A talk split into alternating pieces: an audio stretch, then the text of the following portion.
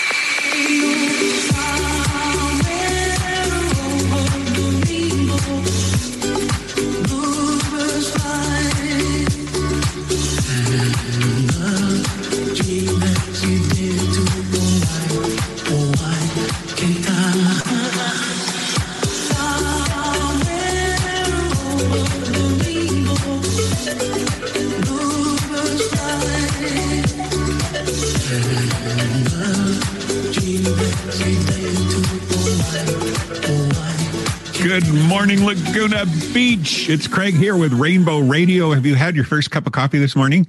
Because I'm warning you, I've had mine and it's kicking in. So a little bit later, I will probably slow down. But right now, it's uh, a beautiful day here in Laguna Beach. It's a 70 degrees. Uh, it's a little cloudy and it's supposed to be cloudy until, well, let's see. Does it say? Percep- uh, precipitation is a 10%. Humidity 71% and winds are 12 miles an hour. 70 degrees and cloudy. It looks like uh, partly cloudy most of the day here in Laguna Beach. So, you know, typical Laguna Beach weather. In the afternoon, it's fabulous. so we're very we're very happy you're here. I want to thank our sponsor Mike Johnson of Compass Realty. Uh, a shout out to him this early morning on Saturday morning not too far away from the uh, the big day, November third. I hope everyone has got. I got my ballot in. I went and dropped it off, and then I made sure that it's the same day that there, all of a sudden there were all these uh, reports of uh, boxes that were semi legal. I guess uh, from everything I can determine, there's no law against it, but it uh, just it doesn't stand well in the face of honorability. I think anyway, so I was concerned and I went online and which everyone can do.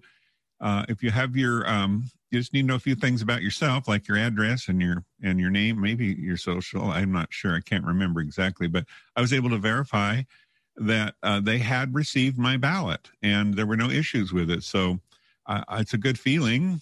Um, and if you haven't done that, you can drop it off at the drop boxes and, and uh, track it online really easily. It's, it's a great way to to know that you've made your contribution to our great country. So, and I do love the US of A. I do, I do, I do. I was thinking of lions and tigers and bears. Oh my. Anyway, um, I have a guest this morning, Don Price from the Friendship Shelter. I got to talk a little bit about that. Laguna Beach Pride here, uh, Laguna Beach Pride 365, in fact a nonprofit uh, organization, is having yet another fundraiser for those people most affected by uh, COVID. That is COVID 19. So um, we are at an all time high, and it just continues to, to um, look more and more bleak as we the weather gets colder and people withdraw into their more close environments, unfortunately. And so we are an all time high as I speak for new cases, which is pretty uh, uh, unpleasing. Uh, and wish we didn't have to be there. Anyway, uh, so uh, we're trying to make a contribution here in lovely Laguna Beach, and those are most effective uh, affected by uh, their own personal situation. I have to say, I you know, as president of Laguna Beach Pride, I went and we presented a check, a donation, which we raised funds on our first event to the uh, Laguna Pantry. So glad I did it. We did it. Michelle and uh, and Jonathan and I really put it together, and Terry who is Endora. Love him, love his work, love everything about him. He, uh, we all put it together. We got some money. We donated it to the food food pantry. Well, I'm out there at the food pantry, and they have quite an operation out there in the canyon. I have to tell you, and. Uh, they were telling me that it wasn't all that long ago they had less than uh, a uh, hundred uh, people they would give uh, provide food for on a daily basis. Uh, I I don't know if it was seven days a week, but certainly five days a week. So I'm there and I'm watching people come through, and um, it it's heart wrenching um, when you the people are are in get, getting food, and the comments like, "I never thought I'd be doing this." You know, in other words, uh, you know, a year ago, well, nine months ago was the farthest from their mind that they would be running out of food and running out of money and can't pay the rent and all those other things that go with being a responsible adult um, came crashing down. And for some of these people, it's a lifeline. And it's so heartwarming the work they're doing at the food pantry. I can't tell you uh, if you want a, an emotional moment, go out and and help them uh, pass the food out for part of a day or volunteer for them. Uh, their um, number of people on a daily basis has gone up to around 240 from uh, so it's almost tripled what it was um, pre-pandemic and uh, so that tells you a big story right there and they're doing a wonderful job as are all the food banks around that i know someone else who is a manager of another food bank and it's wonderful. Uh, it's that that safety net is there for those. I don't think anyone in the U.S. should go without food. I mean, that's pretty basic things, you know. That and then follow that with um, health care, and then the the playing field's pretty level. You know, uh, everyone can pursue their their dreams, um, but that would be a good start. You know, health care and food for everyone. I mean, not that everyone we give everyone food, but food for those that don't have it and certainly a health care for everyone. I can't say that uh, everyone needs health care. I don't think there's any, there aren't any exceptions unless you're superhuman, um, which there may be a few people that believe that. I don't know. Anyway, I digress. So we're, um, we have a guest this morning, which is where I was headed 10 minutes ago. Her name is Dawn Price, and she is the executive director of Laguna Friendship Shelter, which is a neighbor to the food shelter, uh, food bank. And so uh, she's going to be here because the next charity, we're doing another charity. We're doing another fundraiser. And it is on, uh, it's for Halloween. It's called Spooktacular. And Endora will be there yet again. And it you can go to Laguna Beach Pride and get your free bingo card. Lots of prizes. It's all free. There's no cost. If you want to donate, that is very much appreciated. You can donate anything. I think the low end is $3. But, you know, a $5 donation from everyone would be fantastic, you know, and uh, just rest assured that that money doesn't go to Laguna Beach Pride. It goes to the charity, which in this, for this event is the Friendship Shelter. So we'll find a lot more out about the Friendship Shelter in just a few minutes. She'll be calling in and we'll interview Vaughn, uh, Dawn and find more and more about it. But that is what I want you to do is mark your calendars. It's the 29th, which is Thursday uh, before Halloween, 29th of this month. So we're not far away. Today's what, the 25th? 24th. So in five more days, it's this next week. So and it's and it's on Thursday. It's from six to eight p.m which is uh, the time you get a free bingo card and then you uh, watch it on Zoom and the numbers will be called. And if your bingo card wins, you say, Hey, I'm a winner. And we give you a prize. Typically, it's been a $25 gift card uh, or a $50 gift card. It depends how we um, lay it all out. And we usually play about eight games and uh, take donations and um, a few interviews and stuff, a few pub- PSAs, public service announcements. but this uh, this event is held downtown. It's not a live event, but it's a virtual event.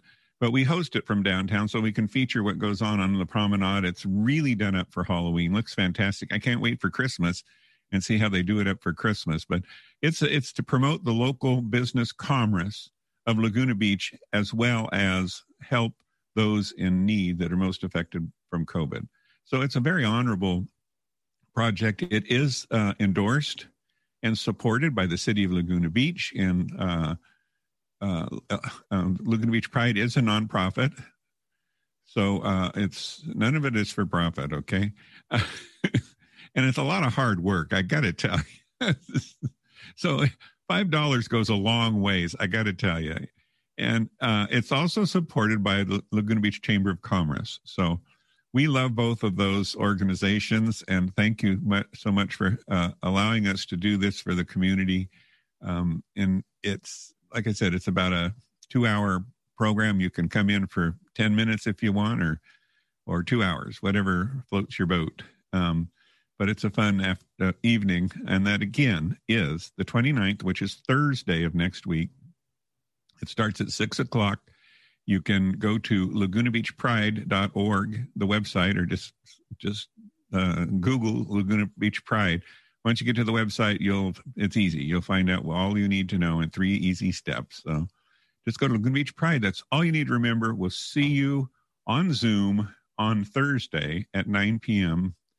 And uh, yeah, we'll uh, will save the world one step at a time here in Laguna Beach, California. Thank you for tuning in to KXFM 104.7 and Rainbow Radio. This is Craig Rainbow. We're going to have a, a short song, but probably before we get through the song, Don will call in and we'll get all there is, find out all there is to know about the Laguna Beach um, Friendship Shelter. How about that? Right now, right now we'll go to Budapest.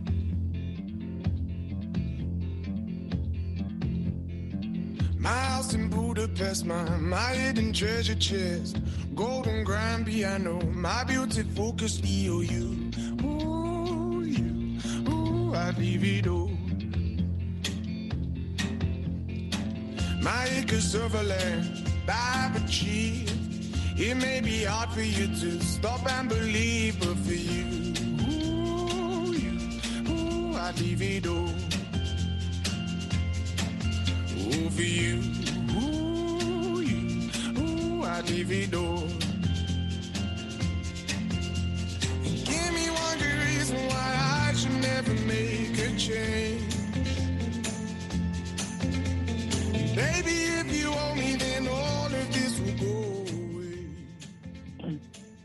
I think we're live with Dawn. Are you there, Dawn? I am. Hello. Oh my goodness, she is Hi, here. How are you? Well, I'm fine. I've had my, I've had a couple cups of coffee. You know, this morning there's an old George Carlin comedy act where he goes, well, "Don't you just hate it when you come in in the morning and people eh, they go to the break room and they have all cu- cups of coffee and they just talk, talk, talk. I'll have a couple more cups of coffee and they just keep talking. They just drive you nuts, you know." That's where I'm at this morning. well, thanks for the memory. I love George Carlin. I was a big fan. so I got to start with something first. First of all, this is KXFM 104.7. We have Don Price uh, from the Friendship Shelter. We're going to find out all about the Friendship Shelter, but I have a personal interest. I want you did a radio show here from KXFM. We did. We had the friendship show for a couple of years at nine o'clock on Saturday mornings. And My slot. Time slot. Yeah. so this is really uh, just a trip down memory lane. Just to be well, anytime I'm on the um, Kicks ninety three five, I'm I'm just glad to do it. I think it's a great organization, but also just to be in this time slot is really cool for me. Yeah, I, it's a deja vu a bit, I suppose. Except yeah. you're not in the in the studio which has changed a no. few a little bit. Uh, we, you know, had um, yeah.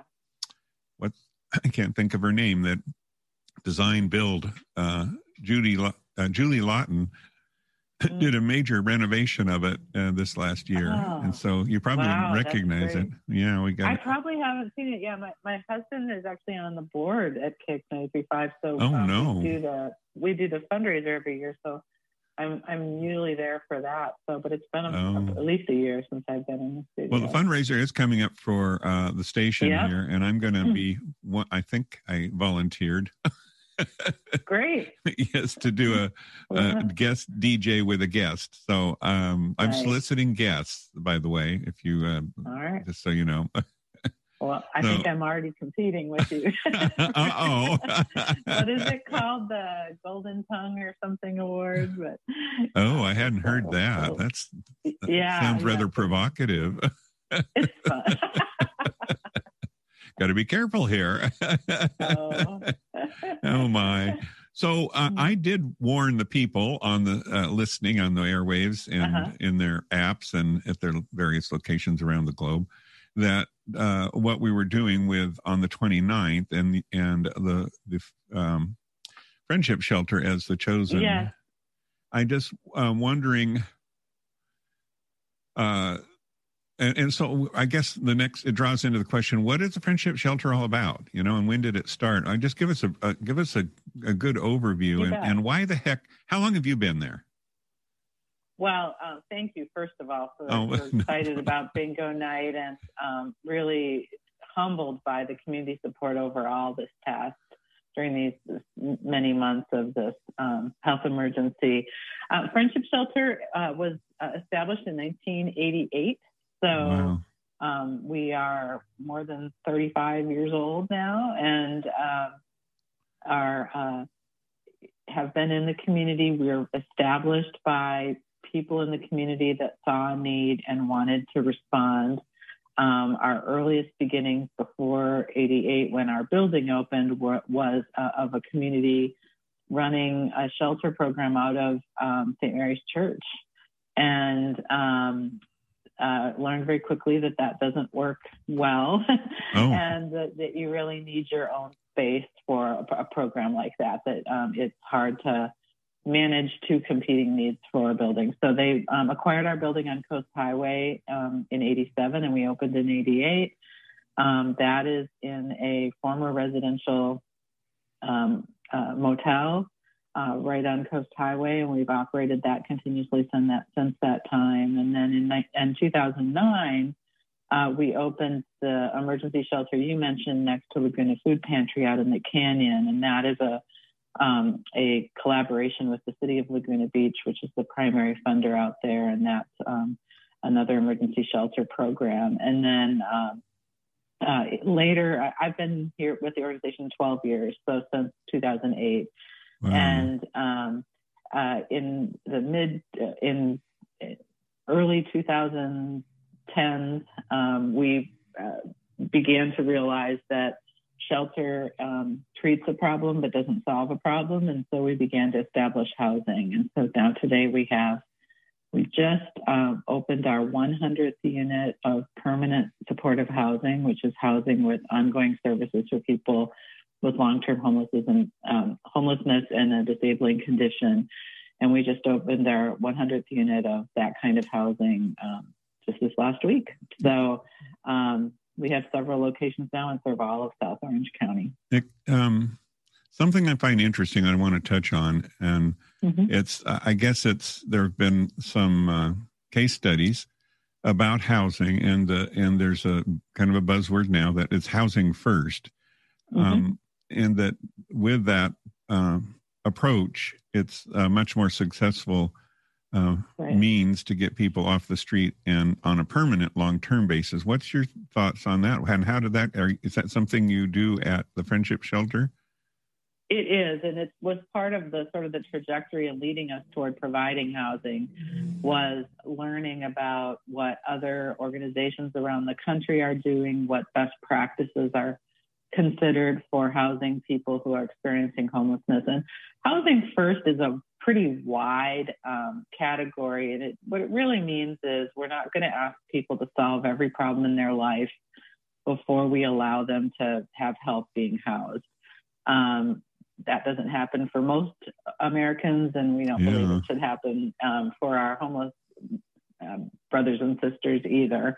And so um, it can mean as much as just helping someone very quickly get back into housing by paying a little bit of rent and a deposit, and then they're on their way. And for um, between 60 and 70 percent of the people we serve in our shelters every year, that's the answer. It's just a little bit of a leg up, get them back into housing, and then they're going to subsidize. They're going to um, continue with no subsidy at all. Excuse me. They're going to pay for their housing going forward, um, either through reuniting with family or starting to pay for their housing again. And so, most of the people we see in our shelters, that's what we're doing. But for people who, I think when people think of housing first, they more often think about um, one category of housing first, which I mentioned earlier, permanent supportive housing. And that's housing that's reserved for people who have uh, a permanent disability, a disabling condition, as well as long term homelessness. So there's some evidence, um, both in terms of the diagnosis of the disabling condition as well as the evidence of homelessness, that this is a person who's not going to resolve on their own. They're not going to um, Right. It's not an easy fix, and that they're going to need support. And we all have people like that in our lives. Oh, yeah.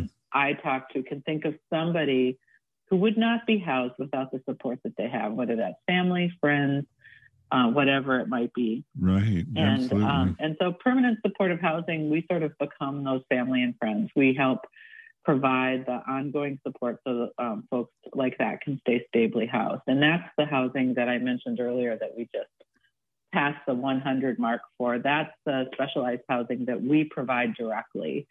Um, and so it can get a little confusing when I talk about housing because we house a lot more people than the people we permanently support. yeah. Um, but it's two separate sort of categories of housing and, and very, very important. Um, permanent supportive housing is extremely important for the people who need it and for the community. Um, a person with a long-term chronic homelessness on our streets will cost us on average about $100,000 a year in terms of police, um, emergency response, emergency rooms, outreach services, shelter services.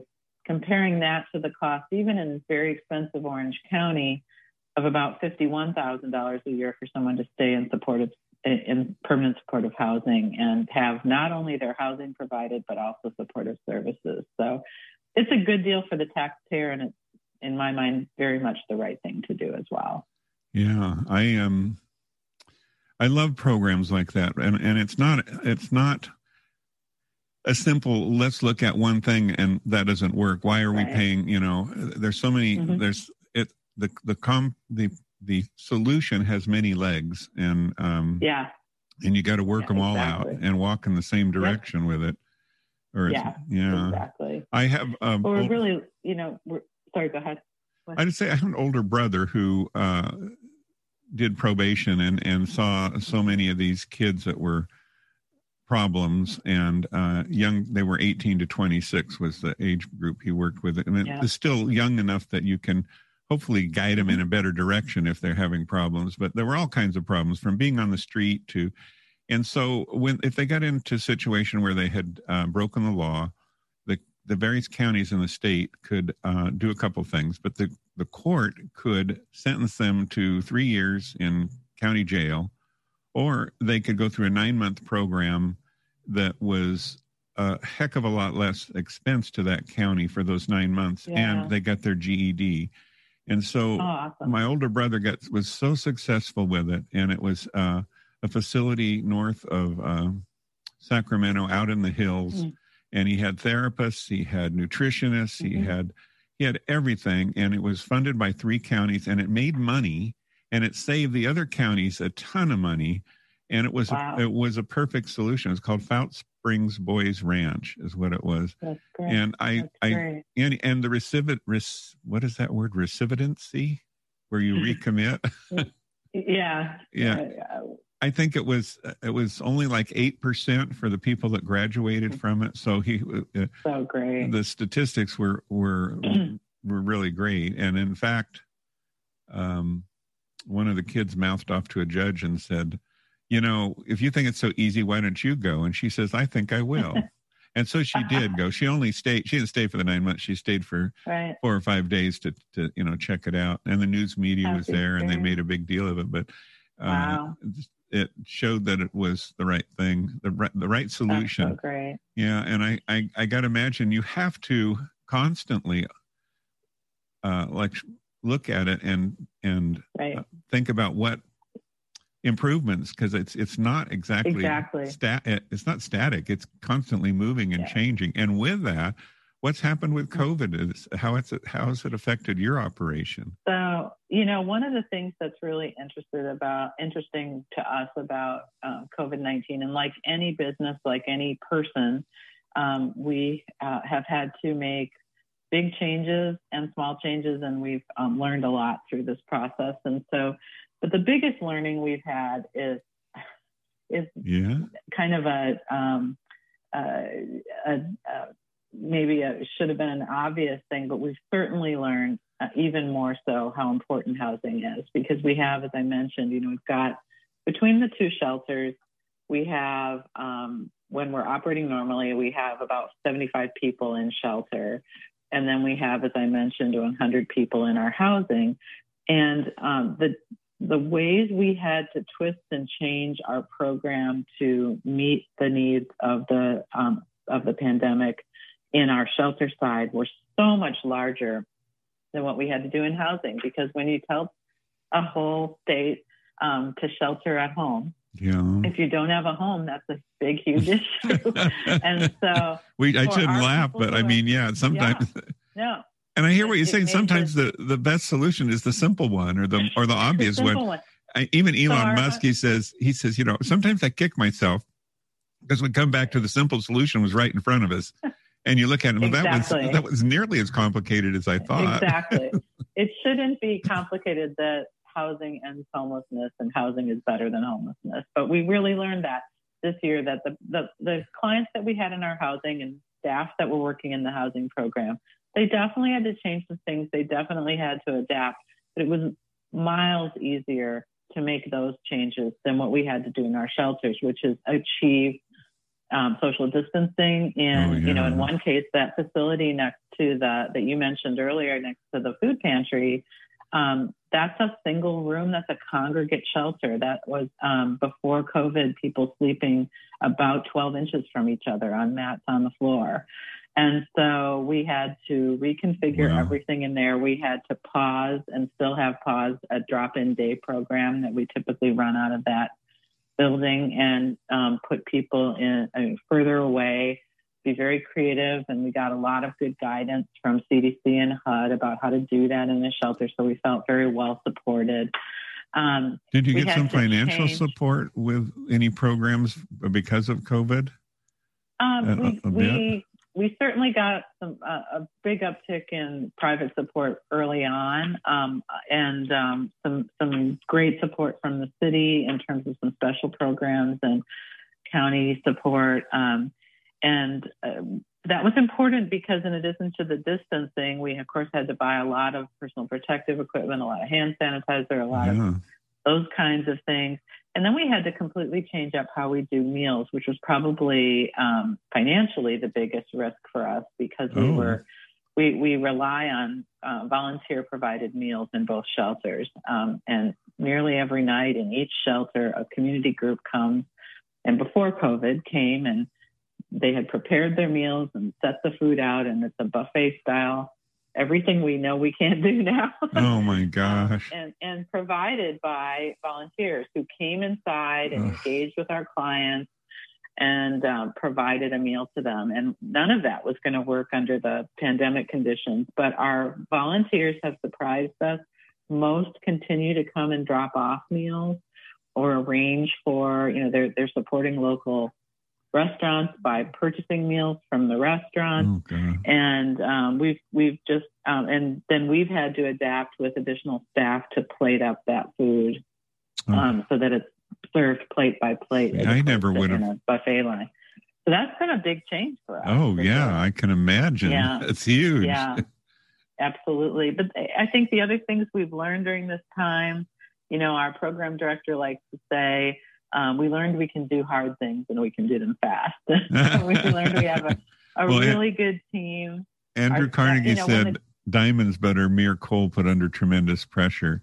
And with that, everyone right. could become a diamond, you know. But exactly of course, he was right. very, Well, very wealthy. So We're making some diamonds for sure. You know, when the governor said stay at home, our staff had to show up at an, at a homeless shelter the next day and provide Oh, sure. service, and they did. And they've been tremendous. They're kind of the unsung heroes of the um, essential workers, I think.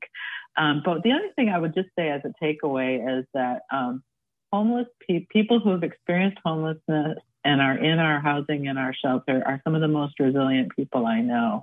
And when we were kind of all freaking out and this is an emergency and what are we going to do? Those first early weeks, we took a lot of strength from our own clients who've Oh, been wow. through so much in their you're lives. gonna. and I'm just- tearing up. yeah, they were just Yeah. adapting better than we were, quite frankly, early on, and uh, and still, uh, it's just been, um, you know, I'm always uh, deeply moved by our clients and their stories, but we've learned so much this during this time about resilience, um, both in ourselves and in the people that we serve. yeah. Um, been have you seen an, uh, an uptick in, in homelessness during this virus? Uh, not yet. The other thing you mentioned earlier, I, I forgot to go there.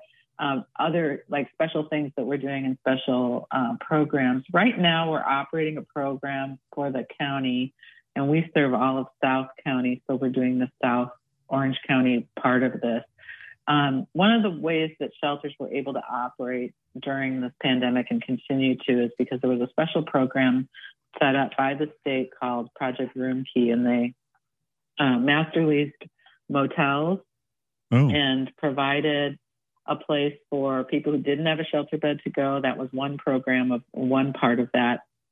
And then the other part was um, motels for medically fragile people, people who really couldn't be safe in a shelter, um, Okay. and also people who were sick and symptomatic. So the way we've kept, we've had Wow. um, almost no illness. We've had one positive test in all of our shelter program this entire time among our clients. that's amazing. And um, the way we've kept that number down, I believe, is um, because we've uh, the great work of our staff, but also that the county had this program that if someone was sick or symptomatic or medically fragile, we could call the county and have them picked up and taken to one of these motel programs so that they were isolated and away from the general shelter population. And all of that has been a great support. Those programs are sunsetting because the funding runs out at the end of this year. And so the project we were hired on to operate is the sort of the next step project, which is kind of Friendship Shelter's specialty is getting people from their temporary solution to their permanent solution. And so we're tasked now. We have about 120 people that have been in this motel program that we're serving and following and helping them uh, hopefully by the end of this year when the funding ends, um, have a large number of them transitioned into permanent or semi-permanent as like Mhm. other shelter type of programs. And so it's been um, a, a real heavy lift for our staff, but also um, we feel very good about being asked by the county to play this role in helping these particularly vulnerable people stay safe and also help the community stay safe by not having a bunch of sick homeless people just wandering our communities. Right, you know, right. it's, it's a win. It's a win for everyone. Well, you know, I, I- have to say, from from the outsider kind of looking in, I mean, I've been probably closer to these things than Mhm. many other people, but still an outsider. I don't, I can't imagine many people really fully understand the amount of work and the amount of programs that are out there to help people. And Yeah. that this work goes on kind of behind the curtain, not really, but Mhm. it's not being kept a secret. It's just that it, these things need to be done and they, they manage to be, to be done, you know, and Yeah. that's very heartwarming. And especially in the climate of uh, where everyone is so antagonistic, uh, particularly in politics, that Mhm. it's nice to to think someone is doing something positive. You know, I um, you know, for for me personally, that's how I'm getting through this pandemic is the constant positive work that Yeah. I get to be a part of, and it um, it helps you count your blessings, and it helps you uh, feel good about the world. Well, Laguna Beach Pride uh, just donated a couple hundred dollars to uh, Gay for Good, which is an organization, Mm-hmm. uh, a national organization, but uh, I, there's not really one in Laguna Beach. It's Long Beach is the closest chapter, really. But Okay. I'm just writing the check and sending it, and knowing and getting a Yeah. nice thank you note from them. It just made me feel so good, like it's it's helping and it's a it's a contribution, you know, and and no one Yeah. can take that from me, you know. Uh, Absolutely. uh, and or the money that went to the food pantry. And I hope we get lots of money for Yeah. the friendship shelter. You know, I'll, I Well, we're I want to toss this in there too, Don. We're um, the Rainbow Radio is about. Uh, we try to kind of stay on the road of LGBTQ issues. It, it- do you see anything uh, in the homeless situation that relates to uh, Mhm. those demographics?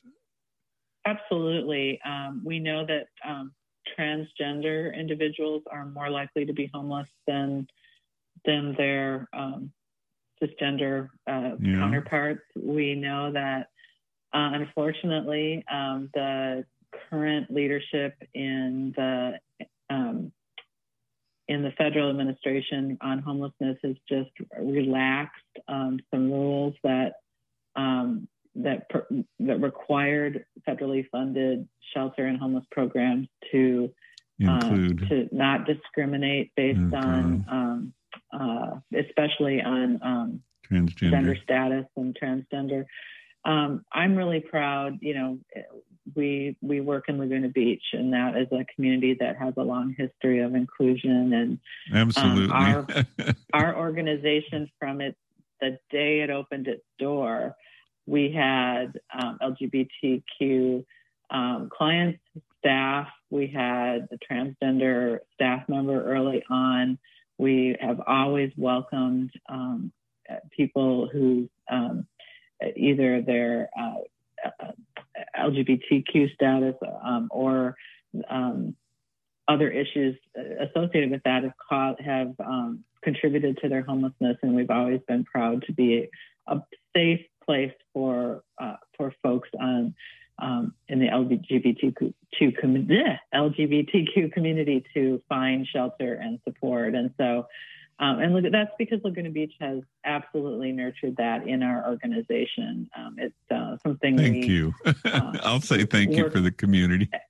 absolutely. Um, you know, I came in 2008 to a place that felt so inclusive, and we've um, tried to continue to to grow that. So, um, it, but it is an issue for youth, um, gay and lesbian youth, and transgender youth. Certainly, um, uh, find themselves homeless uh, because of family strife or because of their own um, uh, struggle through their identity and their journeys. And so, Yeah. we see we we have uh, you mentioned your brother's program one of our housing programs in san clemente 14 units in san clemente is specifically for um, transitional age youth so 18 to 25 year olds oh similar wow. to the population your program helped and um, it's permanent housing but it's permanent housing with an age limit so um, the goal there, as you said, when you're talking with someone that young, you really have an opportunity that you want to take to change the Right. trajectory of their lives. And so um, we hope we can get folks to a place where they can um, uh, don't require the ongoing support of permanent supportive housing, but if not, we can transition them into our other housing programs. And um, so that's a very important program, and we do see, you know, probably more LGBTQ uh, people in that program than in our general population programs, in part because homelessness is such a um, issue for uh, young people who You know, are uh, members of the community. I managed a, a bar here in Laguna Beach two, up to 2 Mm. years ago, Mm. and I think everyone kind of feels like uh, the gay being gay is like okay, and no one there's no real. I don't not that your head's in the sand, but you don't you don't think in that would have been what 2018 that a Mhm. parent would throw their kids out of the house because they found out they were gay, and that happened a Yeah. couple of times while I was there, and I remember I gave one one guy a a uh, a sleeping bag and a foam pad, so he had some place Mhm. to sleep, you know. and people were charitable at the at the club. I mean, they would Right. they would help them out, which which felt good. But I I was not aware of Friendship Shelter just two years ago, Mhm. and I. Wow. I, I kept thinking, where can I send these people? You know, uh, yeah. when they're in this situation, and uh, everyone said, "Well, call the the um, Orange County LGBTQ Center, Mhm. which is in Mhm. and and they would could do some referrals and so that's what i did so hopefully they referred uh, them back to the friendship shelter we don't Yeah, know we do.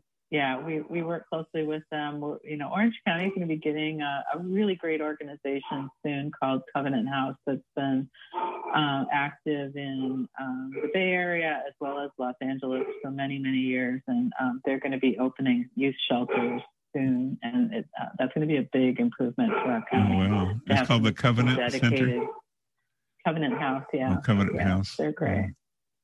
Um, but we will continue to serve the population and and and um, remain the inclusive organization that we were founded as. well i i'm we're so very aligned. i'm so excited and you know we're go- i hope you have time or someone has time during the on the 29th when we do the bingo to stop by and say hello and uh down on the promenade and we'd love to hear if you make you know do a little mini interview uh sure, and- we can do that. yeah because um i think last time sue kemp she stopped by and a few other people oh and yeah the the um i can think of her name i think it's anna from the from oh, and Bellier, yeah. yeah and she stopped by representing the food pantry so it was nice to break it up a little to. bit yeah if someone has time it's no big Yeah. deal but it would be wonderful and uh Nice. yeah and, and uh, mention what it's all about because we had a few questions we asked them some people were Great. had so yeah you know thank you for calling in and uh, my coffee i think i need a cup, cup, cup of coffee you know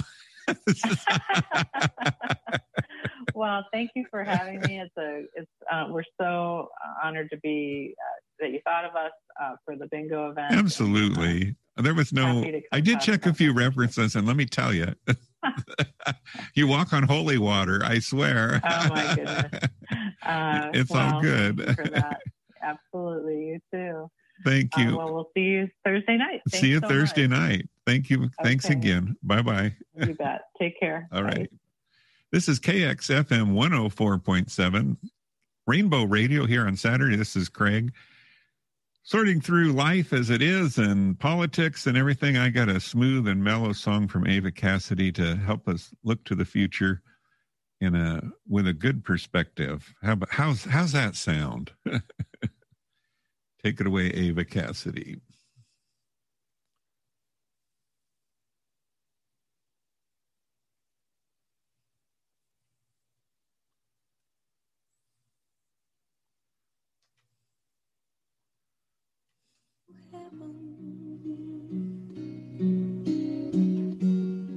It's easy if you try.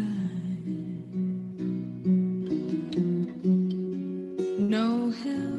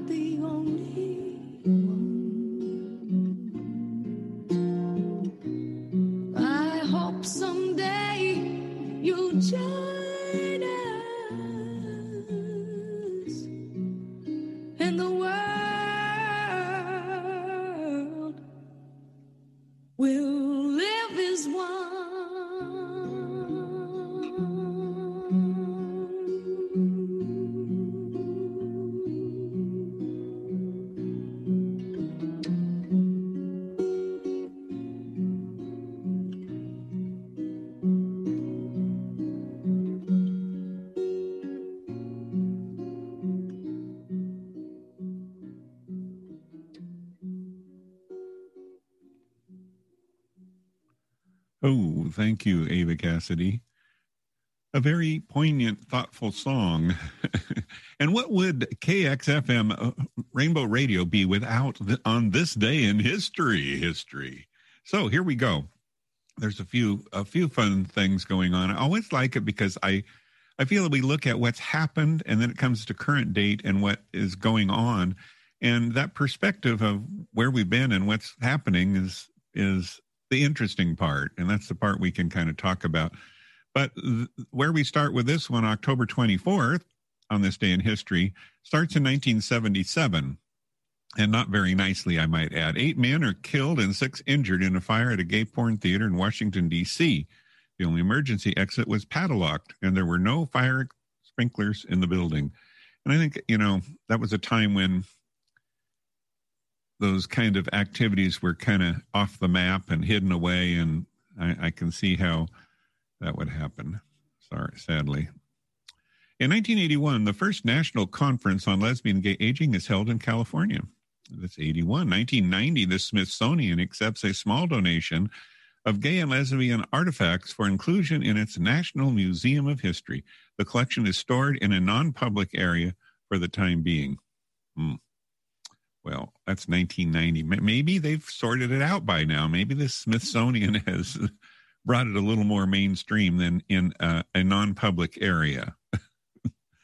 in 2000, we can hope. In 2002, Harry Hay, leader of the early gay rights movement in the United States, co founder of the Mattachine Society and the Radical Faeries, dies at 90. I've heard about Harry Hay's legacy uh, pretty profound. Maybe they'll do a documentary on him, like they've done on um, Harvey Milk. Now we're going way, way back on October 25th in 1783. Whoo, in West Point, New York, Deborah Sampson uh, is honorably discharged from the Massachusetts Regiment. Wounded in one of several battles in which she fought, Simpson had escaped discovery for almost a year and a half until falling sick with a fever. On one of the earliest American examples of a of a, a passing woman, Sampson forged several uh, attachments with women while dressed as a man. She later marries and receives a military pension. So that all worked out. In 1982, Northern Ireland repeals its sodomy laws. As it's still there's a few here on the book still in, in the good old US of A, but you know these things take time. In 1985, uh, against Mayor May Koch's recommendation, New York State urges local New York City health officials to padlock gay baths and sex clubs. A month after the Mineshaft is shuttered, followed by uh, Plato's Retreat, a straight swingers club. Hmm. I think that was in the throw of HIV. It was. In 2006, New Jersey Supreme Court rules 4 to 3 decision that the state constitution guarantees same sex couples all legal benefits of marriage, but does not explicitly legalize same sex marriage in the state. In 2011, the Supreme Court of Brazil ruled in favor of two women seeking the legal civil marriage a legal civil marriage. It found that the sexual orientation could not uh, serve as a pretext for excluding families from the legal protection that marriage represents. Now, that is in Brazil in 2011. And it seems Brazil goes hot and cold on on rights.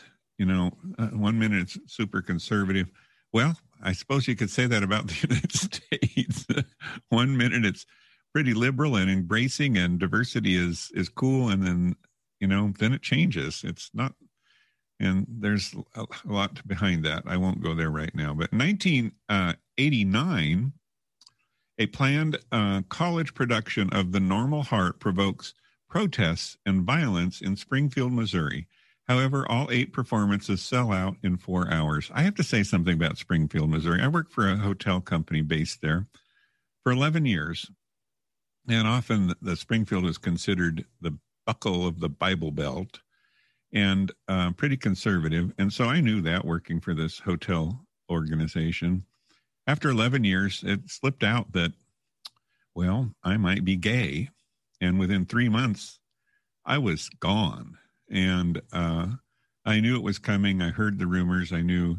And it was just for that reason. And uh, although they gave other reasons, but that was just for that. I had all sorts of accolades, awards. I was recognized for this. I got raises and promotions. And then this one little thing got in the way.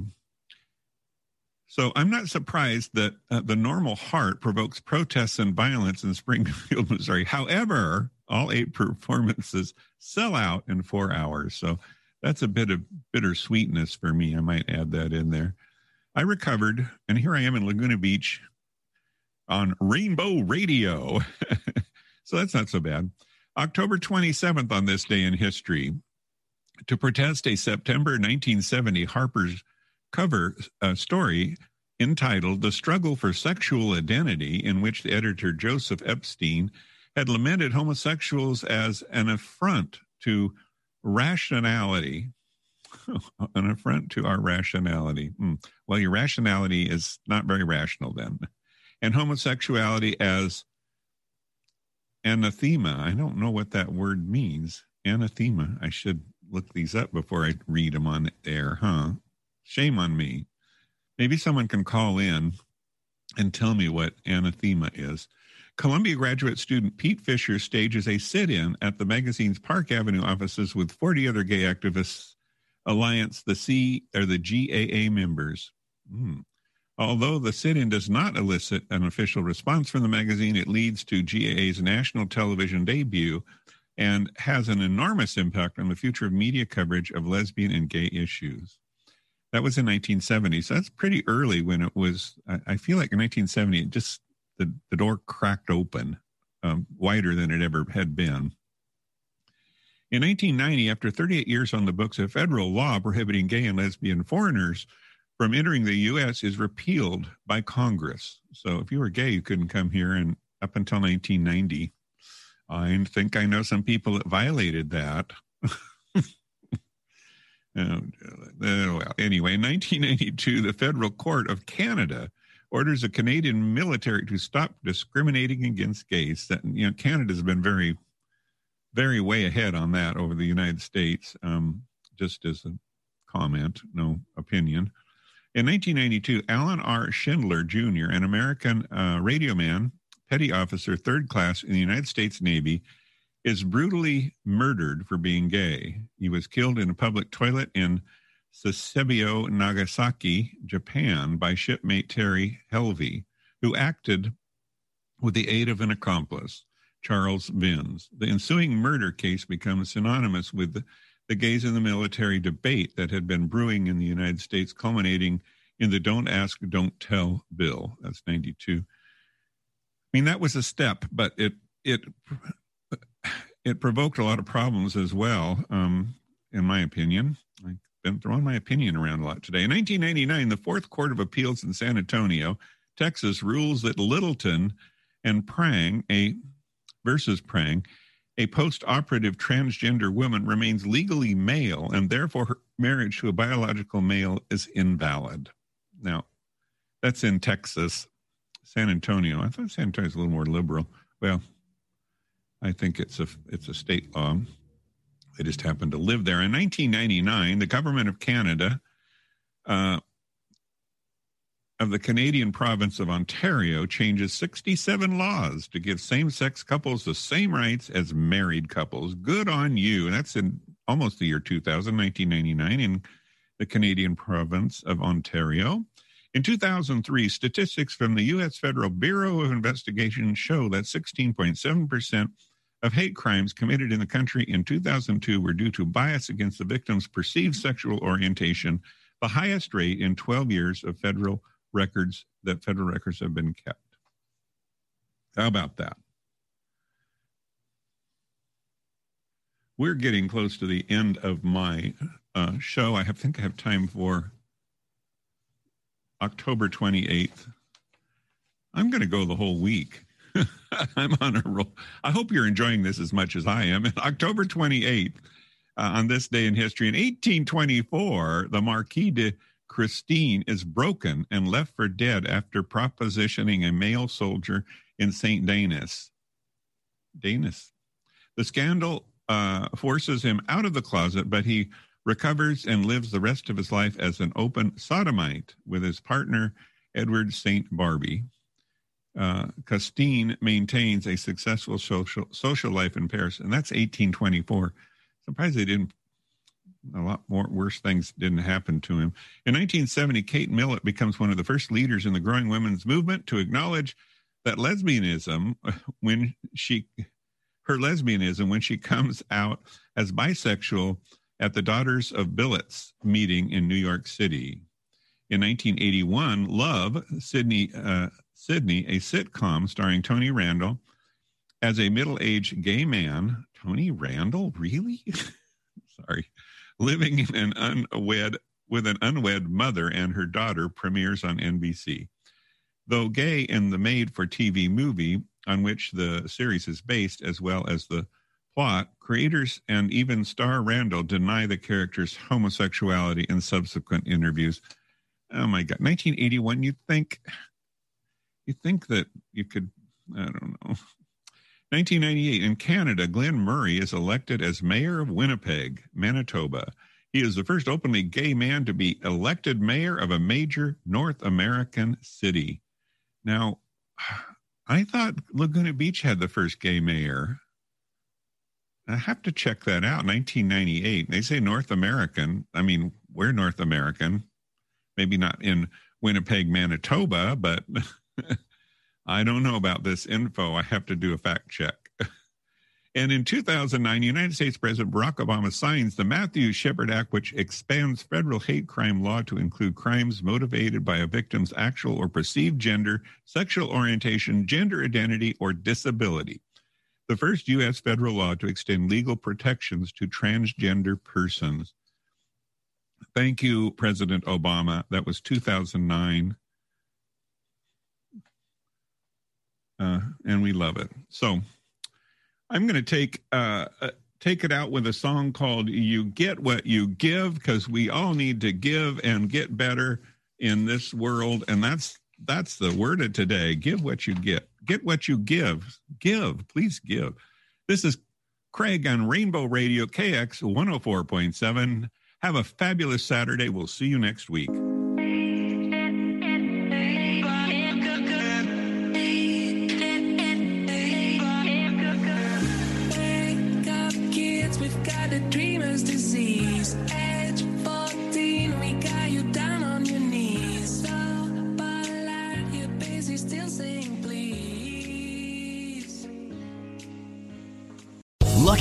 Casino asking people what's the weirdest place you've gotten lucky? Lucky? In line at the deli, I guess? Aha, in my dentist's office.